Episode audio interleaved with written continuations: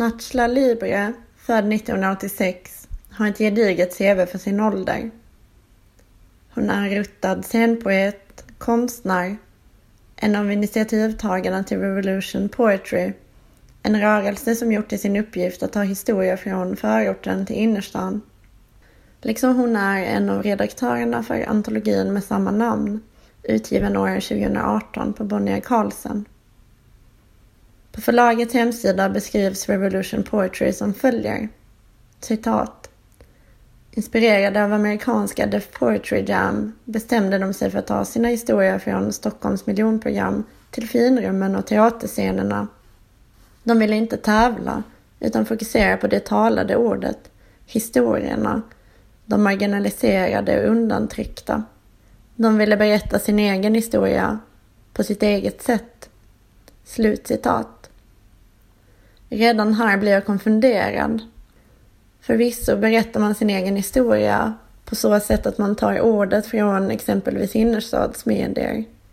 Det är citat på sitt eget sätt, slutcitat, jag har svårt med. Kan omlokaliseringen till finrummen ske helt utan eftergifter?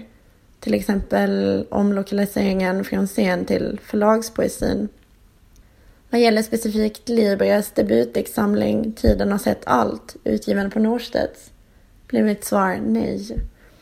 Tiden har sett allt tar avstamp i ett nattligt tankeflöde. Klockslagen anges, språket är momentant. Texten efterliknar mobilanteckningar eller en tyvärr sämre skunkdagbok. Till en början får läsaren ta del av olika tankar kring staden. Staden, som är Stockholm, är besjälad, växer fram ur natten som en angripare. Också iakttagelser från klubb- och festsammanhang diarieförs. Jagets inställning till dessa är ambivalent, som framgår av följande citat. 00:31. Jag är egentligen för religiös för det här. Slutcitat. Inte enbart festsammanhangen utan också jagets övriga sammanhang präglas av ambivalens. Inte minst konstvärlden. Nu beskrivna sjok av tankar för stunden varvas med längre berättande dikter. Samtliga dikter och titlar är versaler. Rehab, konstnär, Dunja, för att nämna några. Och behandlar skilda teman. Adolescensen i Rotebro, familjen, erfarenheten av att vara rasifierad, kvinna, muslim, av islam, det chilenska revolutionära arvet, konstvärlden, vålds- och machokultur, olycklig kärlek, psykisk ohälsa. För det mesta skriver Libre på fri vers. Det händer att rim förekommer. Flätrimmet i dikten Fyra vindar som ett exempel. En del av dikterna är uppbyggda kring upprepade fraser och påståenden. Exempelvis, citat, jag trodde inte att, slutcitat, eller citat, han vill inte ha mig och samhället håller på att gå under, slutcitat. En annan mindre vanligt återkommande stilfigur är epiforen och Libre jobbar även med allitterationer, någon gång.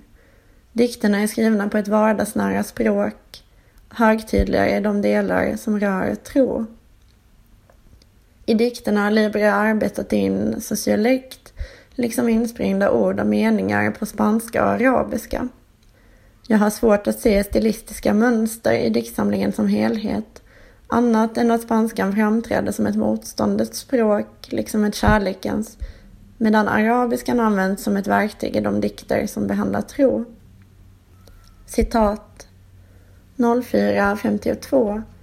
Telenovelan efter spanska nyheterna, whitewashing, klassism, hysterisk ombre, döende mamma, frånvarande pappa, bortrövad hermana, otrogen tio, alkoholiserad tia, lömsk prima, ond gemelo, fattig jovencito, rik jovencita. Slutcitat. Ovan citerat fragment framstår i sin enkelhet som genomarbetat och den som någon gång sett en telenovela borde känna igen sig. Jag tycker mycket om bastardformen spanska-svenska, att subjekten är spanska och attributen svenska. Vidare ger det en snygg rytm. Bristen på densamma i arvet tar mig på sängen sett i Libres bakgrund som scenpoet. Detta gäller även den generella avsaknaden av formuleringsglädje. Jag kommer att tänka på Malte Perssons dikt Anteckningar om bekännelselyriken, citerad strax, där han skriver att varje erfarenhet blir förbrukad så snart den en gång beskrivits, om inte förnyelse av formen sker. Citat. Ju mindre ny en smärta eller orättvisa framstår som, och ju mindre hemlig en hemlig skam, desto mer form kräver konsten av den, orättvis som konsten alltid är. Slutcitat. Nachla Libre skriver i sin tur som följer. Citat. 03.30. Jag vill inte lära ut självklarheter till människor som inte anser mig vara självklar. Slutcitat. Jag frågar mig om inte Libre blandar ihop didaktik och gestaltning. Dikten Nyhetsmorgon är en förteckning av begrepp som jag utgår från förekommit i morgonens nyhetsflöde. Från landgrabbning via plastfyllda hav och oljepriser till för tidig död. Plattityder och förmenta djupsinnigheter blandas friskt. Citat. Lägg inte din självkänsla i andras händer. Slutcitat. Står det på ett ställe. För att parafrasera Louise Hofstens fantastiska albumtitel från 1999. Beautiful, but why? Frågetecken. De rent registrerande fragmenten är dock fina. Blicken på detaljerna i omgivningen är klar och kärleksfull. Till exempel när jaget får syn på några jeans med likadana jackor och tänker sig att de är BFFs forever. Eller hör Lugna gatan med kidsen att sluta gå på deras citat nervar, slutcitat. Libre äger en förmåga att skriva associativt och med humor, som kommer framgå strax. Men varför så sällan? Citat. Jaga larm, han snos, slutcitat. Även dikten Livsläxa sticker ut. Dikten består av en uppräkning av olika saker som jagets pappa lärt henne. Den börjar i påståendet att pappan försökt lära jaget livet. Bland annat att man måste läsa Los Clásicos de la Literatura. Men någonting händer på vägen. Påståendet osäkras för varje ny sak som räknas upp. Går till att pappan kanske försökt lära diktjaget livet. Han lär henne vikten av ett skarpt intellekt men motsätter sig hennes. Och blir slutligen till ett rent ifrågasättande. Diktjaget frågar om pappan verkligen försökte lära henne livet. Han lär henne hur man sviker och aldrig säger perdon. Berättandet är flerskiktat och listandet får här ett tydligare syfte. Det jag har svårt med i många av de andra dikterna är att de bara har ett skikt. De stannar vid det synbara, de avhandlar och de förtecknar. Angelägna ämnen fladdrar förbi som hemmasnickrade banderoller i första majtåget. Vad vill dikten med rader som citat, vithetsnormen är en mördare, slutcitat, eller citat, människor bygger system, system formar människor, slutcitat. I dikten Någonstans kommer en kvinna med neonrosa NYC-keps fram till jaget på en strand i utlandet och, citat, frågar på engelska om jag vill ha massage. Och jag svarar no thanks. Hon böjer sig snabbt och klämmer på min fot och säger massage. Jag säger no thanks, it's okay. Hon svarar mig okej, no massage. Och går vidare, jag skäms. Slutcitat. Det konstlösa uttrycket funkar väl här. Libre når in i den absurda situationen kärna. Detta upphävs dock genast genom upplysningen om att jaget känner skam. Jaha. Libres personporträtt liknar telenovellans. De är inte alkoholiserade, otrogna eller hysteriska. Det jag menar är att de är lika grovt tillhuggna, men åt andra hållet. Helgonlik mamma, bildad pappa, varmaste farfar, klokaste farmor. Intrycket man får är att alla är politiskt medvetna och belästa. Jagets förebilder är, citat, intellektuella systrar, slutcitat, som just därför motarbetas av packet.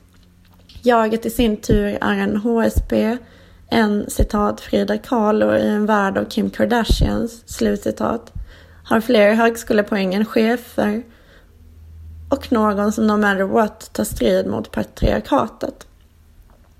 Så kan det förstås vara, men varför ska någon människa läsa om det i denna form?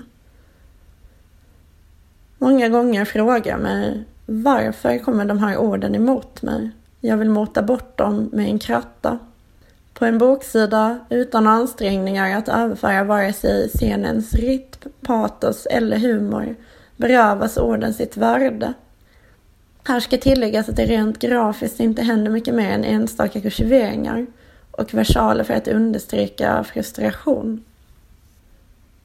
De som vänder sig emot det raka berättandet är personer som inte har någonting att berätta själva, skriver Libre. Men rakt och konstlöst är inte samma sak. Det enda som berättas här är nämligen en historia om dikter som gör anspråk på att förmedla något slags äkthet, identitet, att göra någonting med världen, läsaren, och misslyckas. De vill förändra, fraktionera, skaka om, men bristen på form i kombination med det närmast banala innehållet hamnar i vägen för anspråket. Längst ner på sida 60 i boken får jag syn på följande. Citat. 01:41. Fuck det manliga geniet. Fuck det manliga geniet. Fuck det manliga geniet. Fuck det manliga geniet. Fuck det manliga geniet. 01:42. Och alla, oavsett könsidentitet. Slutcitat.